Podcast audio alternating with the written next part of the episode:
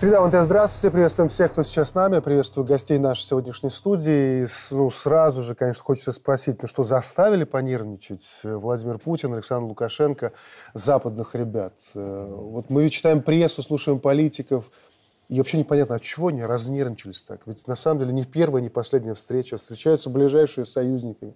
Э, Вадим Францович, что с ними ну, не так? Во-первых, э, очень глупо выглядят все эти типа аналитики, mm. типа политики, которые делали заявления, там все, Беларусь там, э, не знаю, там войдет в состав России, и там с севера по Украине нанесут удар. Еще, и вот я смотрю сейчас эти выпуски, они появляются, ну и что произошло? На самом деле плановая встреча. О том, что два лидера встретятся в конце года, говорили давно.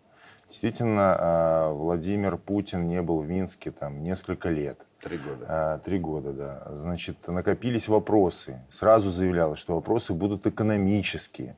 Собственно, те, кто более-менее понимает российско-белорусской повестки, об этом тоже э, утверждали, что именно такая, эти вопросы будут обсуждаться. Но нужно создавать такое напряжение, вокруг наших стран, на Западе, ну, я уж про киевские режимы в принципе не говорю. Но с другой стороны, два президента молодцы. Потому что в условиях, как угодно назовите, геополитического противостояния, там, войны гибридной, нужно противника всегда вводить в заблуждение. Вот они держат паузу, создают такую интригу, и в итоге вызывают вот эту нервную истерику с этими безумными заявлениями, которые мы слышали весь декабрь месяц. И мне кажется, они немножко даже на эту тему подыгрывали. Но, в принципе, правильно делали. А, вот, э, Сан Сергеевич, давайте вот и продолжим как раз с этого. Конкретные примеры. Вот только-только анонсировали действительно, что соберемся, встретимся в Минске. И тут же, посмотрите, а, официальный представитель Кабмина ФРГ Штефан Хебештрайт заявил, что Берлин обеспокоен визитом президента России в Минск, мол, связано с возможным изменением роли Беларуси по отношению к российской спецоперации на э, Украине. Ведь если посмотрим, до сих пор таких вот э, э, обеспокоенных, таких вот озабоченных очень-очень много там. Что с ними не так? Да, верно, Дмитрий, это только лишь один тезис. Тут необходимо обратить внимание, что на самом деле периметр союзного государства надежно защищен. И не стоит э, упускать из внимания тот тезис, что и новые типы вооружения будут создаваться. Опыт Республики Беларусь во взаимодействии, в том числе в рамках разработки пускового ракетного комплекса «Полонез» Китайской Народной Республикой, говорит нам о том, что это синергия с нашим ближайшим союзником Российской Федерации тоже э, принесет э, надежный результат. Ну и вчера необходимо обратить внимание уже в развитии, экстренно а, собирались э, силы коллективного реагирования стран Европы. И, наверное, не двухсмысленное заявление э, Риши Сунака, руководителя Великобритании, о том, что никакие призывы к миру, к остановке военных действий мы не должны учитывать и брать во внимание. Это лишь попытка выиграть паузу Российской Федерации, значит, перегруппировать войска. Нам необходимо продолжать боевые действия, как неоднократно они заявляли, до последнего украинца. И это, мне кажется, такая подводка уже к утверждению бюджета финансирования на следующий год, в том числе операции. То есть вся эта нервозность, вот все это нагнетание, это для своей аудитории, вот скормить вот это ощущение, что сейчас обязательно что-то договорятся. А как объяснить британцам, что 18 миллиардов пойдет не на развитие социальной сферы, а на подпитку военных действий на территории Украины. Как объяснить американскому электорату, что 45 миллиардов, даже больше, пойдет на поддержку э, значит, украинских нацистов, а не на развитие социальной инфраструктуры на, территории Соединенных Штатов. Но при этом мы понимаем, что совершенно ожидаемо два президента в э, контексте, в котором сегодня находится наш весь регион, они обсуждали и военно-политическое сотрудничество, и усиление. Я предлагаю этот фрагмент прямо сейчас вспомнить, а потом мы о нем поговорим еще. Особая вам благодарность, и не только от военных, за то, что вы выполнили свое обещание. Мы сегодня поставили на боевое дежурство комплекс С-400, который вы передали Беларуси. И самое главное, э, комплекс «Искандер», который вы также, пообещав полгода назад, передали э, нам. Э, вы только что затронули очень щепетильную аккуратно затронули тему, но не мы ее, правильно, э, авторы по подготовке и тренировке наших экипажах, способных вести специальное э, вооружение и специальные боеприпасы. Э, должен вам сообщить, что мы подготовили самолеты. Оказалось, что у нас с советских времен такие самолеты есть. Мы тестировали их в Российской Федерации. Мы сейчас вместе с россиянами готовим экипажи, э, способные управлять этими самолетами, несущие специфические боеприпасы.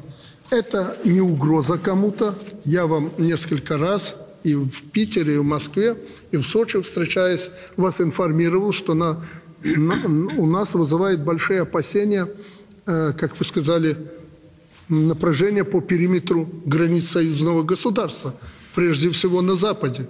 И нам надо было бы обезопасить белорусское государство.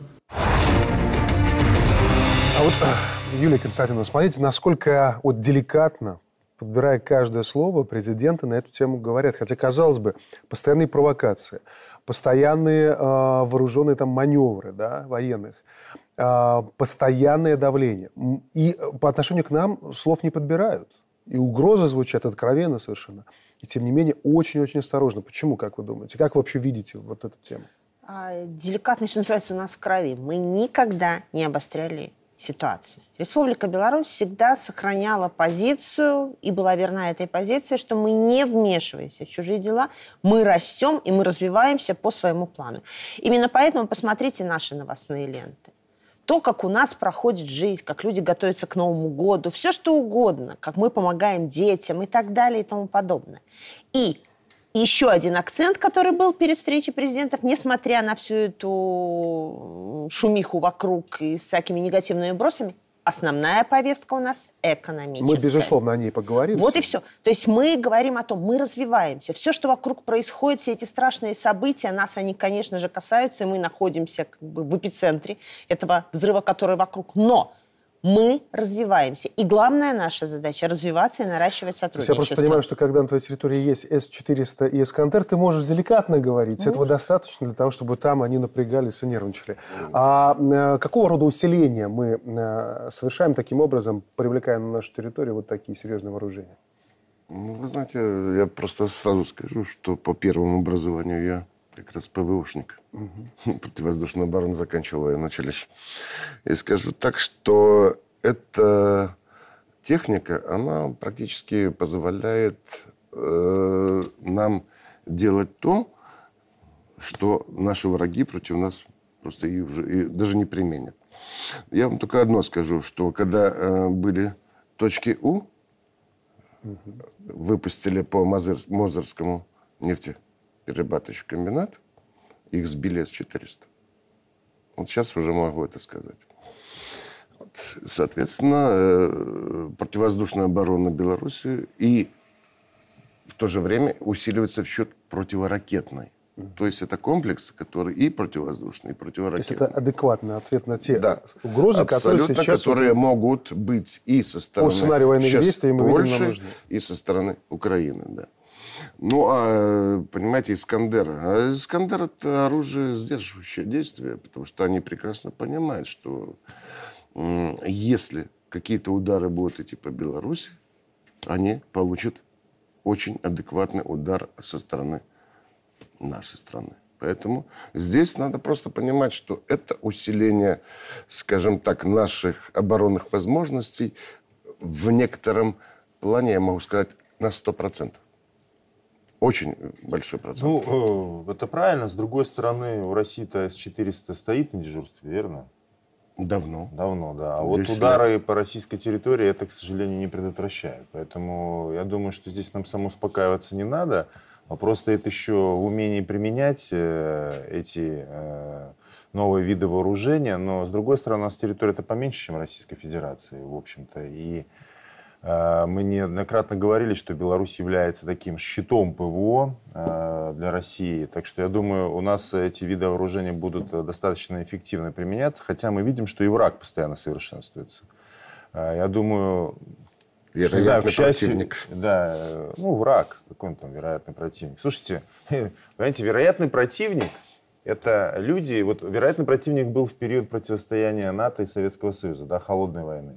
И там 70-80-е годы, ну, до Рейгана, по крайней мере, риторика была достаточно сдержанная. Сейчас э, люди, эти политики в киевском режиме, э, там в Польше, не знаю, в Британии открыто заявляют об угрозах для нашей государственности. Они открыто обсуждают наши отношения с Россией, заявляют, что они хотят разрушить наше союзное государство, хотят разрушить российскую государственность. Они хотят свергнуть наш политический режим, навязать свои марионеточные, э, марионеточных каких-то политиков, ставленников. И что это вероятно? Но при они этом, ведут против нас эту гибридную войну. При этом, Вадим Францович, посмотрите, они говорят о том, что это Российская Федерация угрожает суверенитету Беларуси. Правильно. Это главная Потому любимая мантра. Для них вот эта встреча и вот этот дух Минска, который был сейчас, это просто э, ну, э, для них это э, самая плохая новость в конце года. Почему?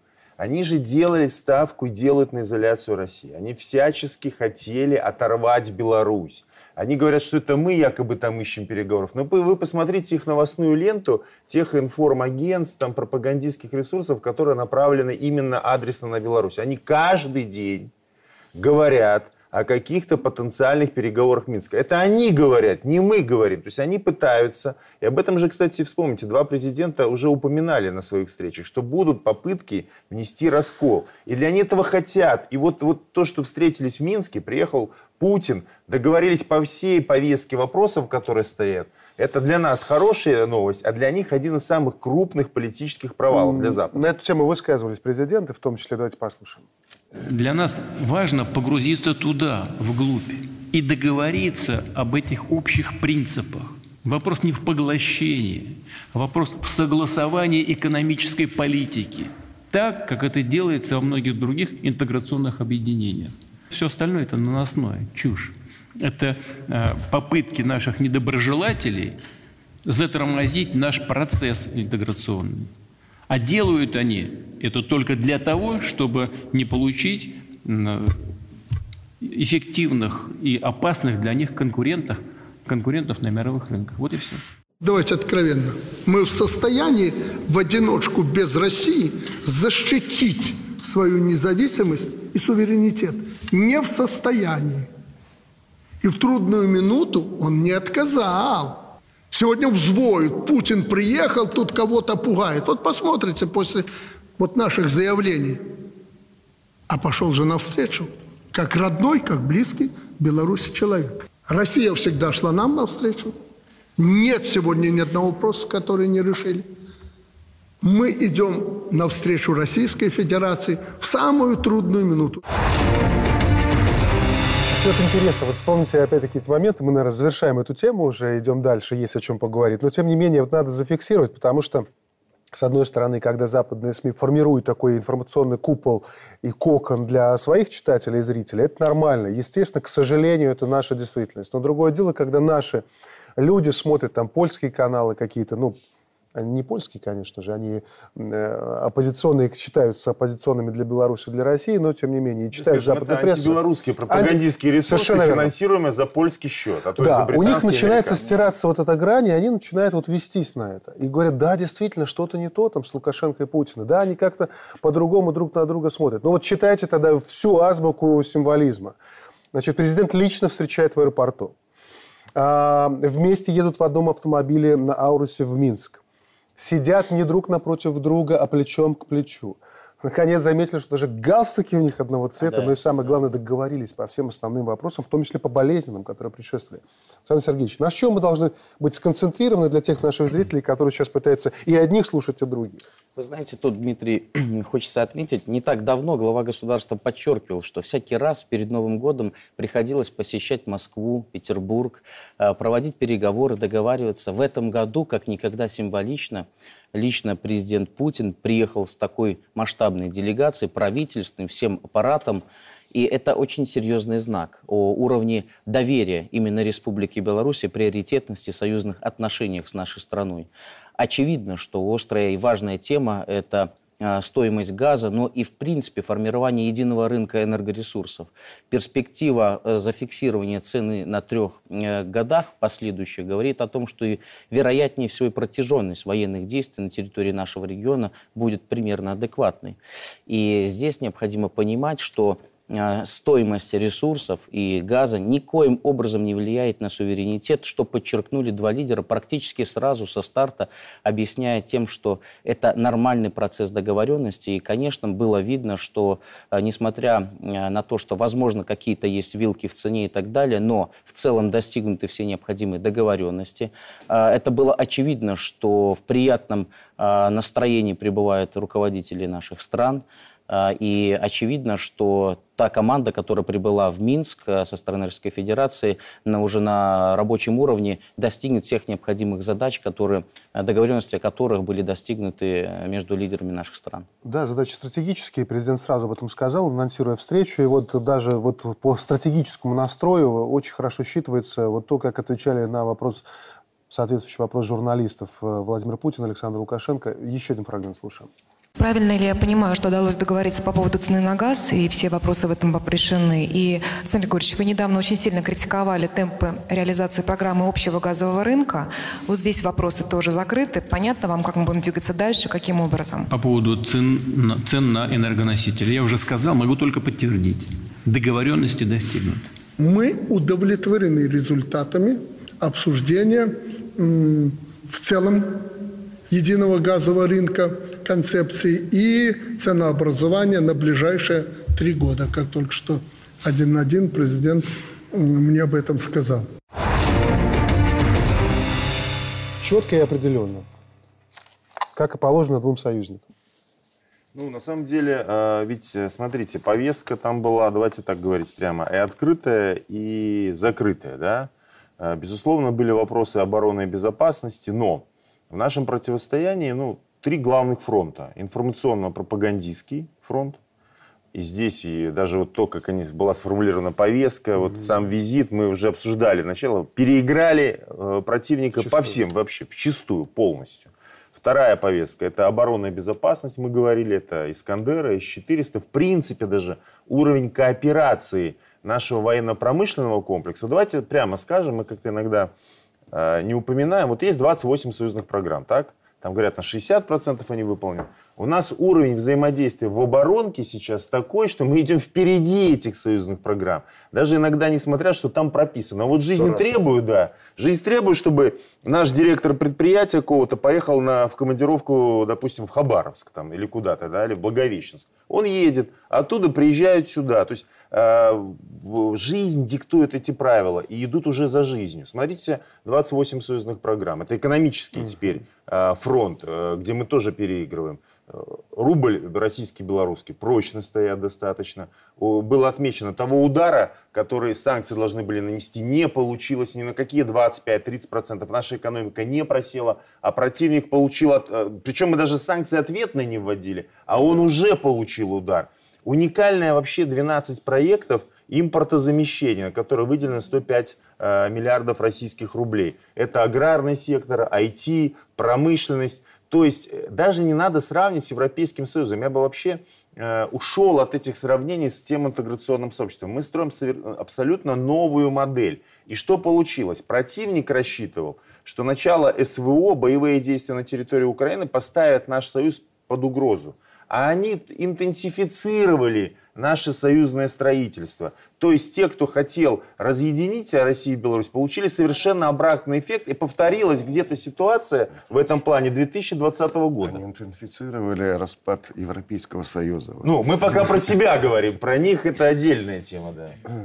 За этим будем наблюдать еще, да, Юлия. То есть в данном случае мы опять подтверждаем, что экономика лежит в основе всего. И мы еще раз подтвердили, причем экономика развивающаяся. Правильно говорить, не было бы счастья, да, да несчастье помогло.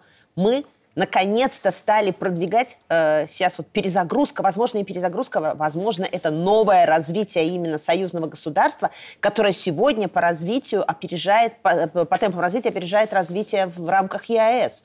Мы настолько стремительно движемся вперед, причем качественно. Мы качественно осваиваем позиции. И экономика, которая позволяет нам, в том числе и все наши внешнеполитические интересы соблюдать и развивать. А знаете, в какой-то момент, не знаю, было ли у вас такое, но вот наблюдал за тем, как два братских государства договариваются, и происходит это успешно, вот ложится на мысль, что не хватает еще третьего государства, и какое-то время назад примерно такое вот что-то мы видели, потом было просто как ожидание, потом надежда, сейчас мы понимаем прекрасно, что Беларусь Россия и Украина не скоро еще в таком формате встретятся, но тем не менее к этому стремление идет. И мы пока наблюдаем за тем, что происходит с Украиной и ужасаемся, потому что вот этот вот киевский режим продолжает, что называется, пробивать дно. Вот сейчас мы видим, как они занервничали от того, что а, даже футбольный чемпионат мира затмил информационно украинскую повестку. Мы увидели, что ФИФА отклонила заявку Зеленского на выступление перед финальным матчем, и в Киеве не скрывают, что они не, не просто раздосадованы, они удивлены. А как так? Почему? Раньше получалось, сейчас нет.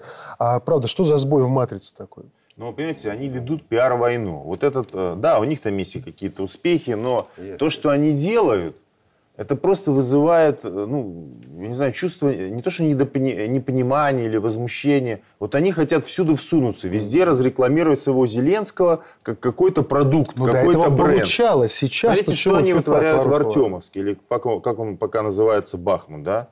Везут туда Зеленского, чтобы продемонстрировать, понимаете, на крови людей, своих людей. Вот э, Артемовск, многие говорят, э, ну, практически окружен, там идут интенсивные бои. У них задача не сдать Артемовск. То есть э, даже заявляют их пропагандисты, тот же Арестович, что э, Артемовск не важен.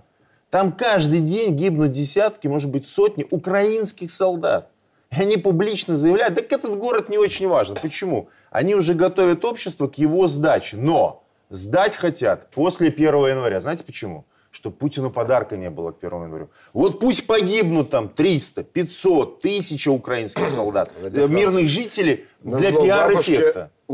Не, ну понимаете, это то же самое касается чемпионата мира по футболу. Вот то, что вытворяет киевский режим, это за пределами э, вообще человеческого понимания. Ну, а как они имитируют вот эти вот э, преступления против человечности со стороны Российской Федерации? Сколько уже было доказать, да. что сами людей убивают, сами казнят, не стесняются, привязывают людей на морозе к столбам, без суда, без следствия. И Запад, который э, убивается по поводу нашей независимости, те же самые представители появляются, рассказывают, что оказывается таким образом Украина ведет борьбу за демократию. Вообще, когда западники вот на фоне Украины делают заявление а, о каких-то там угрозах для белорусской независимости, а вы мне скажите, в какой степени вообще Украина независима? Она не может сама поддерживать свой бюджет, она не может сама без западной помощи поддерживать свою обороноспособность. Ну ладно, Украина ведет боевые действия. Польша. Вот честно, я думаю, любой поляк скажет, э, ответит на этот вопрос. Польский президент в курсе, какое количество вооружений иностранных войск проходит через его территорию. Да не в курсе он. И поляки это прекрасно знают. А немцы знают, вот сколько сейчас, какое количество американских солдат и американского вооружения Нет. находится на их территории. Не знают. С ними согласовывают повестку, когда в Рамштайне на их территории, на иностранной военной базе э, собирают совещания по поводу помощи киевского режима. Да плевать хотели те, кто собирают американцы на позицию немцев. И они еще открывают рот, в отношении нашей независимости и суверенитета. Да-да. И я возвращаюсь все-таки к этому вопросу. Везде прокатывало. В ООН выступал, в Брюсселе выступал. А ФИФА почему не пустили? Вот чье лобби сказала нет, вот здесь его не Надоели будет? Надоели просто уже всем. Дмитрий Александрович, но очевидно, что американцы так или иначе контролируют э, масштабные международные структуры спортивные. Если там МОК – это прямой инструмент их воздействия, и мы убедились в этом 16 ноября в том же Берлине, когда безосновательно, без каких-либо даже моральных каких-то э, качеств э, взяли, отстранили наших паралимпийцев от участия в международных соревнованиях. Но ничего, у нас есть альтернативные площадки, и мы поддерживаем наших э, паралимпийцев. То э, FIFA – это, скорее всего, коммерческий инструмент, причем э, принцип формирования бюджета этой структуры достаточно э, интересно, это мягко говоря. И тут э, сугубо финансовый интерес, и то, что еще само действие и соревнования проводились на территории такой мощной арабской страны, как Катар, которым про войну там не надо рассказывать, то, конечно, еще показательный был и ответ, что ну не хотите, значит, можете выйти из ФИФА структуры. Это тоже очень угу, показательно, то, что надоели. А давайте тогда продолжим теперь про Украину, наверное, в более серьезном таком ключе, не столько, хотя нельзя сказать, что он не информационный. Я имею в виду те заявления, посылы, которые отправляются в последнее время. Смотрите, глава МИД э, Украины Дмитрий Кулеба. Российские войска могут попытаться возобновить масштабное наступление на Украину в январе-феврале 2023 года. Залужный, главнокомандующий ВСУ, уверен, что зимой или весной Россия попытается захватить Киев. Вот, Александр Иванович, это что? Это они пытаются убедить западных партнеров, чтобы не расслаблялись, или что-то еще Да есть? в нет, этой- знаете, я думаю, что это просто очевидная вещь. Очевидная вещь. Мы, конечно, не знаем о планах Генерального штаба Российской Федерации, но я просто прекрасно понимаю, что а как же так? Вот сейчас будет зима, будут морозы, и почему поэтому бы и не провести, как говорится, наступление? Дело в том, что это, конечно, все это будет. Но вопрос в том, что насколько точно, когда, во сколько, это будет знать Генеральный штаб Российской Федерации, а не мы. А мы здесь можем только, так сказать, логично порассуждать, а что же они будут делать? Разве Ну, сейчас не самый момент, чтобы Еще Украина рано. села за стол переговоров, пытаясь спасти те остатки украинских солдат, которые еще Никаких пока есть? переговоров. Он понимает, И вот вы как знаете, думаете, я вам- Александр Иванович, он, он понимает, вот Зеленский, а в данном случае я беру коллективный Зеленский, в то, что он вот расплачивается своими гражданами, судя по аппетитам Укра- э, Польши, а мы об этом поговорим еще сегодня, что вот в его бытность произойдет разложение Украины, если так дальше пойдет. Что бы там Зеленский не думал, я вам только одно скажу. Россия на переговоры не пойдет. Это я уже знаю однозначно. И прекрасно понимаю. Я разговариваю с ребятами и с той стороны, и с этой стороны. Я со всеми общаюсь. Ни те, ни другие не пойдут. Все должны идти, как они считают, кто там на фронте, до конца. До конца. И это будет на самом деле происходить. И это, кстати говоря, Запад пугает, потому что мы, конечно, не знаем планы ни генерального штаба, ни генерала Суровикина, но исходя из того, что происходит, очевидно, что да, э, генерал Суровикин принял решение о, об обороне на данный момент стратегической, прежде всего по водным преградам, и этим обусловлен был отход э, из э, правобережья, да, с правобережья э, Днепра на левый берег. Э, мы видим Параллельно с этим идет интенсификация боевых действий непосредственно на Донбассе. Цель тоже очевидна – отодвинуть максимально э, линию фронта от Донецка и прекратить эти варварские обстрелы ствольной реактивной артиллерии по городу. Одно дело, когда хаймарсы бьют, а другое дело, когда пакетами выпускают эти грады, вампиры, это чешский аналог, жилым и- кварталам, по жилым по кварталам, да, садам. и так далее. Плюс в районе Бахмута-Артемовска, так же, как и на э, вот этом э, сватовском направлении, а там изматываются те ударные группировки, которые были подготовлены. Удары украинские, они очевидны, где они могут подготовить наступление. Это Запорожье, то есть Мелитополь, Бердянск. И второе направление это Луганское, да, то есть Старобельское, там, Сватово. Вот э, примерно в том направлении могут идти. Где нанесет удар Россия, это сейчас самая главная загадка, которую пытаются разгадать на Западе. Потому что, да, и вот, э- вот для России очень важно сейчас, чтобы эти планы не были разгаданы. Потому что внезапность удара, внезапность выбранного направления, концентрация вооруженных сил, а, она э, является одним из залогов успеха. То, что мы видим, и объективно и Запад видит, и вынужден это констатировать. Россия, вопреки их ожиданиям, не сдастся. А Россия накапливает вооружение, и уже есть свидетельство о появлении новых видов вооружения а, в районе боевых действий. И концентрируется, просто колонны идут, и об этом это уже даже никто особо-то и не скрывает. Сколько Россия мобилизовала? Да, есть официальные данные, но никто точно не знает на самом деле.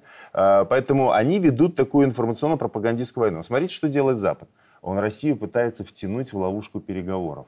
Вот статья Киссинджера вот, э, где он предлагает, ну мы там пойдем, Поговорим еще, да, на поговорим. какие-то уступки, но для киевского режима это какой сигнал? Что за его спиной Разберем. готовы торговать его интересами. Разберем. Это действительно очень важное направление, потому что параллельно еще и Сунок высказался, и Салливан высказался. Вот надо разобрать. Но э, завершая украинскую тему, вот Юлия Константиновна, вы как на это смотрите? Дело в том, что украинцы будут использовать любую повестку для того, чтобы выпросить еще денег. Потому что Украина сама не в состоянии не, под- не- не развивать свою экономику, не вывести, не проводить военную операцию. И мы видим, что вот ФИФА отказала. То есть повестка Украины то взмывает вверх, если они что-то опять такое выдают, то опять затихает. Они не могут себе этого позволить. И поэтому будут использовать любой информационный повод для того, чтобы попросить еще денег. Коротко разберем. А Молдову какая муха укусила? Посмотрите, директор службы информации и э, безопасности Молдовы, чем интересно, что у них за информацию за безопасность отвечает одна служба. Ну, у них так называется. Это, кстати, принято СИП. в некоторых странах, да, информации подразумевается разведка. Да, да, да, да. Вот очень важно. А утверждает, что Россия якобы планирует вторгнуться на территорию республики, напомню, речь идет про Молдову, в начале 2023 года. Вот это что? Но их муху зовут Санду. Она их укусила, понимаете, когда... Молдавский президент с румынским паспортом. Да, человек э, с иностранным паспортом, как, кстати говоря, многие чиновники, Да, но да, вот, да. кстати, вот пусть бы немцы заботились ее независимостью и суверенитетом по поводу Молдовы. У меня вопрос, откуда этот удар будет нанесен? Там есть, вот у вас карта Приднестровье, да, Приднестровье сейчас блокировано со всех сторон. Приднестровье действительно находится российская группировка, оперативная группа, которая там еще со времен 14-й армии генерала Лебедя, когда она сыграла роль в умиротворении, в замораживании конфликта, который разразился в начале 90-х годов. А, так вот, между прочим, кстати, там государ... э, она называется Приднестровская Молдавская республика. Там государственные языки и русский, и молдавский, и украинский. Это к вопросу о том, что когда русские приходят, все там испепеляют э, и так далее. Но она настолько блокирована, что русские не могут даже ротацию произвести своих вооруженных сил, включая командующего этой группировки. По- Поэтому Офицеров, это вот да. попытка нагнетания и демонизации России. А посмотрите, как оно раскачивается. Да, вот сейчас вот э, продолжите. А, параллельно глава МИД Румынии говорит о том, что нет, смотрите, мы не видим угроз возможного нападения на Молдову со стороны России. Молдова при этом закрывает э, шесть русскоязычных телеканалов. То есть у них есть четкий антирусский план. И Санду, и вместе с этой их партией «Действие и солидарность», правящая партия, они по этому пути идут.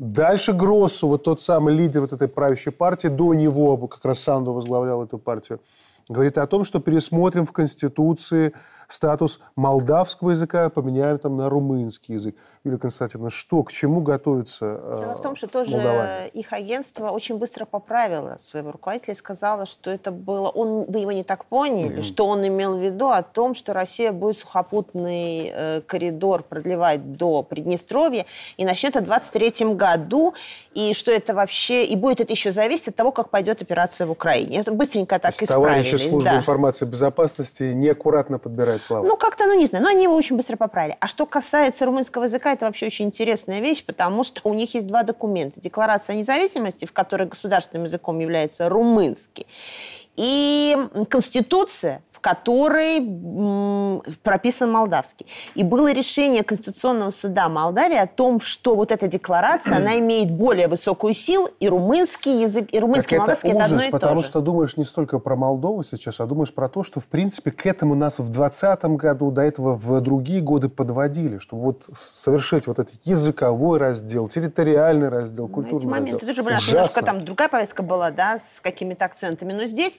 Молдова и Румыния они давно хотят интегрироваться уже, они об этом говорят уже очень они, много да, лет. унию не- заключить да, такую, да. да. И, и в каком Знаете, формате в рамках ЕС или отдельного 25 государства лет, хотят, э, пусть интегрируются. Абсолютно. перемирие на 25 лет я приехал э, в Кишинев, ну, естественно, поехал в Приднестровье. Вот. Вроде так все было нормально, но на выезде, на вылете из Кишинева меня арестовали и автоматом тыкали в спину. УЗИ. Вот. За то, что я дал интервью Приднестровскому телевидению. Ну, это, это было, понимаете, это все, что рассказать, это, это не, этого всего не рассказать. Потому что это было настолько грубо, хамски. И мало того, арест проводил, мой арест проводил Владимир Тимофеевич Кузнецов. Русский человек, молдавский полицейский полковник. Знаете? И это мне, знаете, навсегда останется в памяти, что одно говорят, а Кузнецова второе вы запомните на всю жизнь. Это, Из конечно. Молдовы, да. Тут еще, Дмитрий Александрович, такой аспект, что на самом деле страну Молдавию ведут к достаточно мощному расколу. Помимо того, что у них на официальном уровне, в некоторых партиях, э, по сути дела, является идеологической линией воссоединения с Румынией, и на их уровне это считается законом, но такие регионы, как та же Гагаузия или Бессарабия, где преимущественно проживают этнические молдаване, они явно не поддержат. И очевидно, что сейчас под шумок, а, и мы видим, что Российская Федерация на юге э, страны не проводит активных действий, в частности, э, в Приднестровье, пытаются э, быстренько придумать тот информационный фон, якобы под предлогом возможного вторжения, вот как мы говорили про коридор, значит, для того, чтобы привлечь в том числе американцев, а как так и Молдова, и Румыния, и Польша, это являются основными коридорами поставок вооружений на территорию Украины, э, внести ясность, порядок, и потом под предлогом в том числе могут быть введены войска. Конечно, это очевидно, простые граждане Молдавии не оценят. И нам представляется, что к весне, к лету это будет очень серьезным кризисом на территории э, данной страны. Короткая реклама, после чего продолжим наш разговор. Оставайтесь на ВНТ.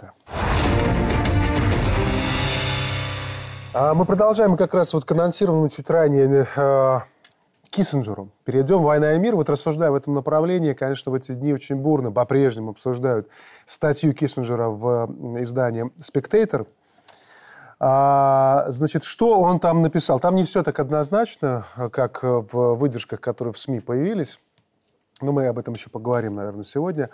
Значит, э, что он пишет? Он предложил установить разделительную линию между Украиной и Россией по состоянию на 24 февраля, оставив за Россией Донбасс и Крым. Если такой вариант э, кого-то не устроит, пишет Киссинджер, следует провести референдумы на спорных территориях.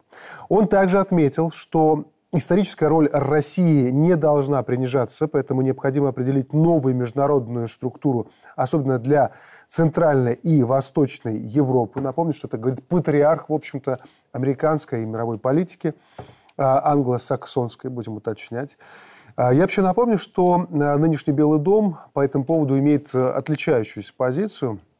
Например, выражается она в том, что сказал совсем недавно помощник президента США по нацбезопасности Джейк Салливан, который сказал, что момент для мирных переговоров еще не настал.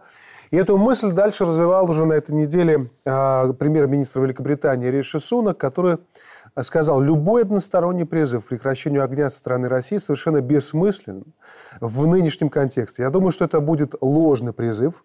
Это будет использоваться Россией для перегруппировки укрепления ее войск. До тех пор, пока они не выведут войска с завоеванной территории, нельзя вести настоящие переговоры. То есть он перечеркивает, в принципе, любой переговорный трек. При этом мы понимаем, что ни Киссинджер, ни Салливан, ни Сунок – это не, не наши друзья.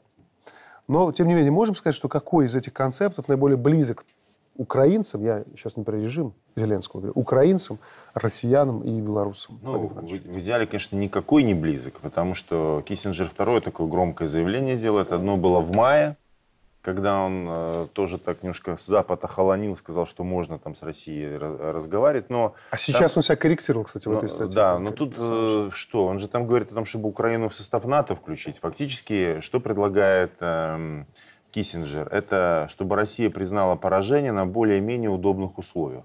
Потому что э, там полностью аннулируются основные требования. То есть Украина в НАТО входит, Россию включают в какую-то систему управление регионом Центрально-Восточной Европы, в которой явно она будет играть не первую роль, и вообще непонятно какую роль. То есть ее не сводят до уровня, это мечта американцев, до уровня региональной державы, но как бы говорят, ну ладно, вот на этом этапе мы вас разваливать не будем, как они заявляли, там на разные всякие э, мелкие государства и так далее.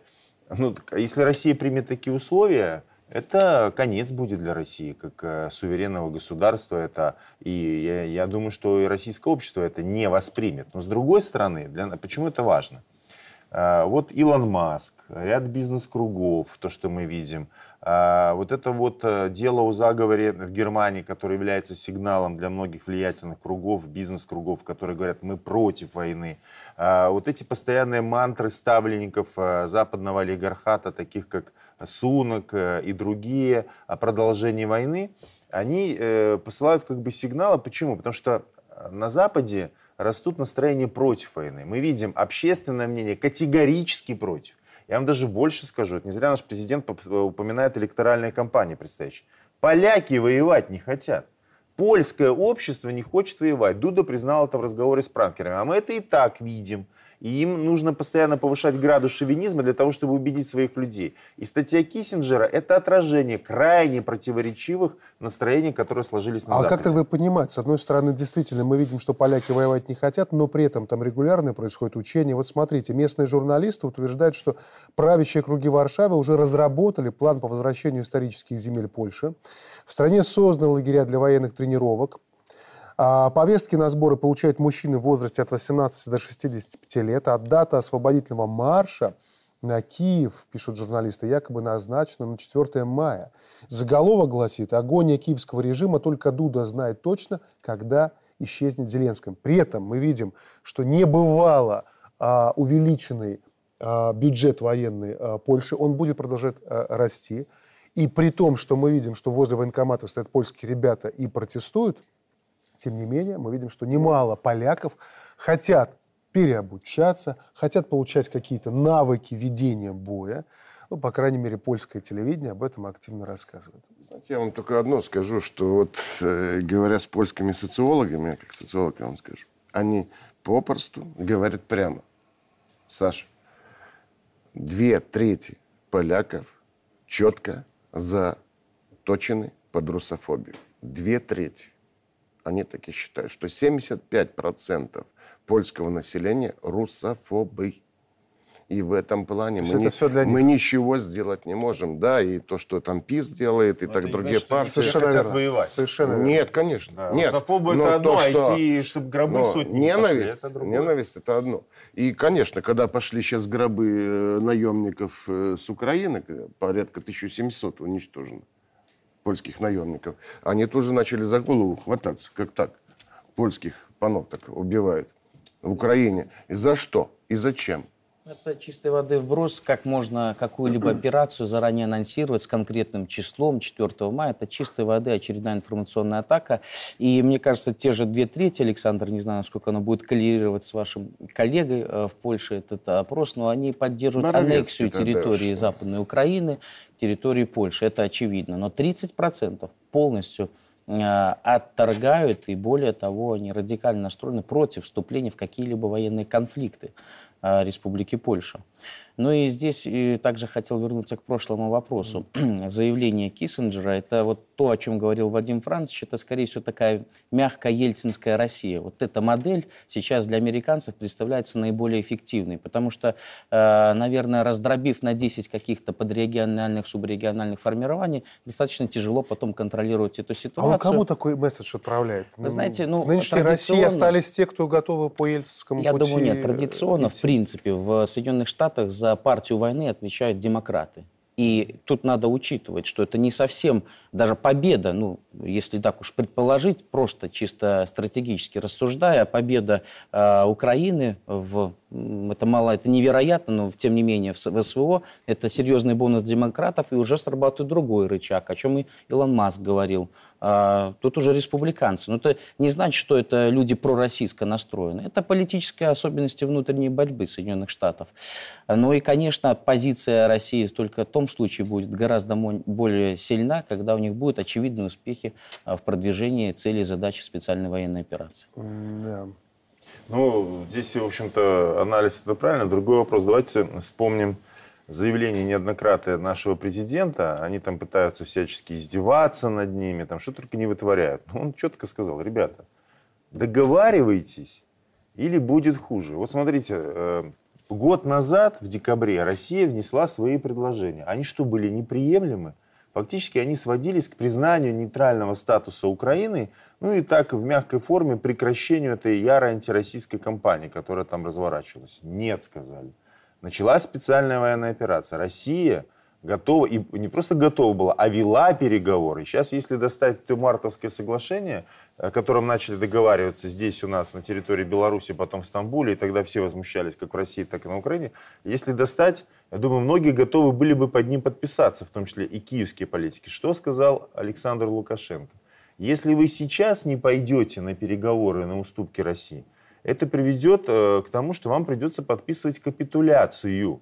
Но нельзя недооценивать русский народ, его готовность сражаться за свои интересы. Не произошло раскола России. А если этого не произошло, русские люди пойдут до конца. Мы видим, какой подъем патриотизма в России есть. Он есть и в Москве. Я уж не говорю о регионах. Мы, мне вот приходилось проезжать по э, значит, разным регионам России, когда едешь на Донбасс. Я вас уверяю, что и в Орле, и в Воронеже, и в Ростове людям не надо объяснять, каковы цели специальной военной операции. Вообще, когда понимаешь, как вот эти сжимаются кольца анаконды, то понимаешь, что белорусы, в общем-то, подпортили им планы. Конечно. конкретно мы изменили вот эту структуру реализации большой стратегии, и это произошло в 2020 году. Это не пропагандистский штамп, это действительно констатация того, что мы наблюдаем сейчас. Я совсем кратко, коротко скажу. Конечно. Мы им подпортили, когда в 94 году избрали Александра Лукашенко. Вот они с той поры локти себе кусают, Тогда потому что ничего Бр- сделать не могут. да. белорусской народной интуиции, что тогда было э, э, принято именно такое решение. Самый важный момент сейчас для нас. Мы понимаем, что 23 год – это не время, когда мы будем только наблюдать за тем, что происходит на территории Украинского фронта. Мы будем постоянно, снова и снова испытывать на себе давление того, что сейчас называется гибридные силы, гибридные угрозы. Мы сейчас в процессе создания вот этого стабилизирующего органа, фактора в виде Всебелорусского народного собрания. То есть некий хранитель, ну, коллективный хранитель нашей государственности. Прекрасно звучит, отличный образ, хорошо спозиционирован. Но как на практике его заставить быть по-настоящему вот этим эффективным э, хранителем государственности? Вадим Францович, что в нем уже есть сейчас, или что мы как общество можем в него привнести и должны это сделать? А, Ну, здесь сидят э, представители гражданского общества, Александр Сергеевич. Э, Смотрите, что мы делаем. Мы осмысливаем со своей белорусской позиции, вот вы правильно сказали, такой народной интуиции, основные элементы нашего государственного строя. Не оглядываясь уже по сторонам, несмотря на Запад, не копируя их модели. Потому что как только мы начинаем копировать, мы тут же делаем у себя закладки, при помощи которых они могут дергать за эти ниточки и, и манипулировать нашей системой. Вот наша главная задача, в чем состоит суверенитет Беларуси, это в самобытности нашего конституционного строя. Не надо этого бояться. Не надо ни у кого ничего подглядывать и копировать. Э, Наша современная конституция, основной закон, основаны на вековых традициях белорусской государственности. Да, мы их осовремениваем. Вот появился, появилось понятие гражданского общества. Но мы даем им свою трактовку. Мы, когда говорим о политических партиях, мы же их не отрицаем. Но смотрите, мы долго да, э, обсуждаем, потому что этот вопрос, который, если вот мы примем закон сейчас, э, вот как сейчас, о Всебелорусском народном собрании, конституционные законы, это на года. Задача Александра Лукашенко состоит в том, чтобы определить долговременный курс развития белорусского общества. Чем государственный деятель масштаба Лукашенко, Путина отличается, например, от этих политиков-одноднева, которых мы бесконечно цитируем. Вот у нас, вот если вы смотрите, мы просто ради примера приведем там Столтенберг, Урсула фон дер Ляйен, Барель.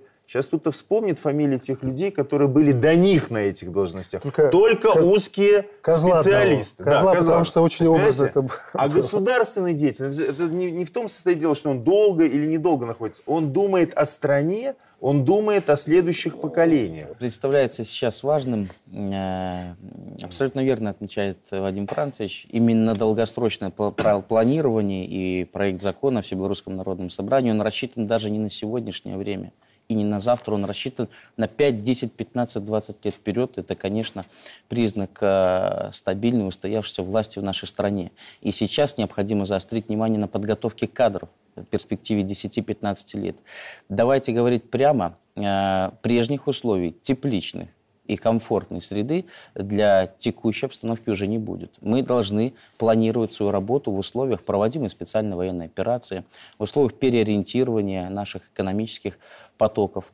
Но э, ВНС это как раз-таки тот институт, который является нашим белорусским уникальным инструментом прямой демократии, который будет представлять абсолютно каждый срез от молодежи, ветеранов, женщин до профессиональных политиков, но прежде всего простых трудящихся людей, которым будет делегирована возможность представлять интересы конкретного рабочего коллектива. И в этом отношении с Республики Беларусь берут пример. Как это делали, когда мы приняли Конституцию, и сейчас ее разбирают буквально по Ну Вот статье. сидит у нас представитель руководителя Союза молодежи. Слушайте, я вот помню, сколько даже наши братья-россияне критиковали. Ну что вы цепляете за комсомольские традиции? У вас номера съездов, знамена, ордена. Что они сейчас делают? То же самое. Создают общероссийское движение детей и Абсолютно. молодежи. А вот давайте да. как раз, Комсомол, давайте да. как раз э- этим и завершим, сделаем выводы в э, программе про то, что хватит играть в демократию. То есть вот мы видим, к чему ведут эти стандартные. То есть это система управления. придуманы специально для этого. Но демократия сама по себе неплоха. То есть важно, как она работает и как она приживается на твоей территории. Так вот, я сейчас сформулирую, и вы, вы продолжите обязательно. Я бы хотел закончить репликой аргентинцев, когда их упрекнули... Месси? Нет, Месси, хотя он неплох. А, аргентинцев, когда их Вашингтон-Пост упрекнула, что чё ж так мало темнокожих игроков в сборной Аргентины. И они, одна из политических партий Аргентины, очень классно ответили. Они сказали, потому что мы страна, а не диснеевский мультфильм. Вот как нам не потерять вот эту много же таких стран, которые так или иначе, словами либо делами, они подчеркивают свою идентичность и отвечают примерно как эти аргентинцы. Мы не диснеевский мультфильм, мы страна. Вот как это сохранить, чтобы, с одной стороны, вот эти достижения цивилизации и человеческой культуры сохранить в виде демократии, в виде возможности населения, каждого человека принимать участие в жизни общества, но, с другой стороны, не брать те форматы, которые в конечном итоге разрушают основы твоего государства. Что касается вот термина демократии, то хочется привести такой небольшой тезис Иосифа Виссарионовича Сталина, который говорил... День рождения. Да, значит, а, надо поздравить, да. Значит, э, надо поздравить. Да, э, это то, что демократия, говорит, э, мне очень хорошо объяснил Рузвельт когда говорит, демократия – это не власть народа, это власть американского народа. Но именно касаемо этого тезиса. Что касается цивилизованной политики, выстраиваемой в сегодняшний день нашей стране, то здесь надо руководствоваться тезисами нашего главы государства, который отметил, что в основу, в том числе формирования закона в Всебелорусском народном собрании, лежит исключительно белорусский национальный интерес и историческая память, и вообще основы нашей государственности. И здесь, наверное, важно сохранение двух важнейших принципов. Стабильность и преемственность. Преемственность в политике, в геополитическом курсе. И, конечно, это мощнейшая задача гражданского общества – обеспечить подбор кадров э, и их подготовку, структурирование для того, чтобы э, наш высший орган народовластия мог быть обезопасен от каких-то потрясений. Ну и, как глава государства подчеркнул, это именно та площадка, где будут разрешаться судьбоносные решения для нашей страны. Спасибо. Юлия Константиновна мы пришли к тому, э, к, к новому пониманию или к сознанию, что такое демократия для нас на самом деле. То есть мы перестали руководствоваться какими-то там тезисами из-за рубежа. Прежде всего мы приняли Конституцию, о которой мы уже не раз говорили, и сегодня это ВНС, когда народ наконец начинает понимать, то есть мы пытаемся объяснить нашим гражданам, что демократия это как раз забота, не выход на площадь с лозунгами, непонятно о чем, а это забота о, нашем, о будущем наших детей, о нашей жизни. Это совместное решение глобальных проблем. И как раз вот эта сегодняшняя реформа системы управления в Республике Беларусь, когда президент отказался от ряда полномочий и передал это именно на обсуждение различным представителям именно народа, это наш путь который, с которого тоже будут брать пример очень, очень совсем скоро, как из Конституции, которую мы приняли. Александр Иванович. Демократия – это самый худший способ управления. Но никто лучше не придумал. Э, но эта цитата не моя, это Черчилль. Черчилль так сказал. Вот. И на сегодняшний день мы, вот, знаете, говорят, суверенная демократия, такая демократия. Но это не способ управления. Это способ имения населения в каком-то своем плане глобальном, чтобы тебе подчинялись. А нам это что подходит? Вы знаете, я на сегодняшний день все-таки э, ближе к авторитарному способу управления. Это первое. И Почему? второе... Потому что он эффективнее? А потому, потому что, что более... в момент трансформации общества ага. общество трансформируется до сих пор. А на сегодняшний день э, те риски и угрозы, которые перед нами встают, перед нашим государством, они требуют только авторитарного стиля управления. Понятно. Знаете, почему наши беглые, вот, они все время проигрывают? Что они объяты какими-то комплексами невероятными. Вот они невероятные, они объяты невероятными комплексами. Они все время, вот, мы малый народ, вот мы там какие-то, значит, что-то нас все обижают. На самом деле белорусы принадлежат к великой цивилизации. Можно ее назвать восточнославянской цивилизацией. У нас свои традиции, у нас свое понимание народовластия, у нас было вече, у нас были братства, когда мы стояли перед угрозой вообще исчезновения народа, и вот мы тогда объединялись. Вот наши традиции, это подлинного гражданского общества, не надо бояться этого слова. А, мы собрались в 2017 году на Всебелорусский съезд и заявили, вот мы есть, и мы хотим строить нашу страну. В 1939 году мы воссоединились и тоже собрались на народный сход. В 1994 году мы выбрали своего президента. В 1996 году собралось первое всебелорусское собрание народное. Референдумы являются частью нашего, тоже традиции, нашей политической идентичности. Просто надо верить в себя. Надо верить в себя, что мы и делаем, что и доказываем. И тогда тебя будут уважать. Спасибо большое за участие в этом разговоре. На сегодня все. Впереди большой блок новостей на ОНТ. Счастливо.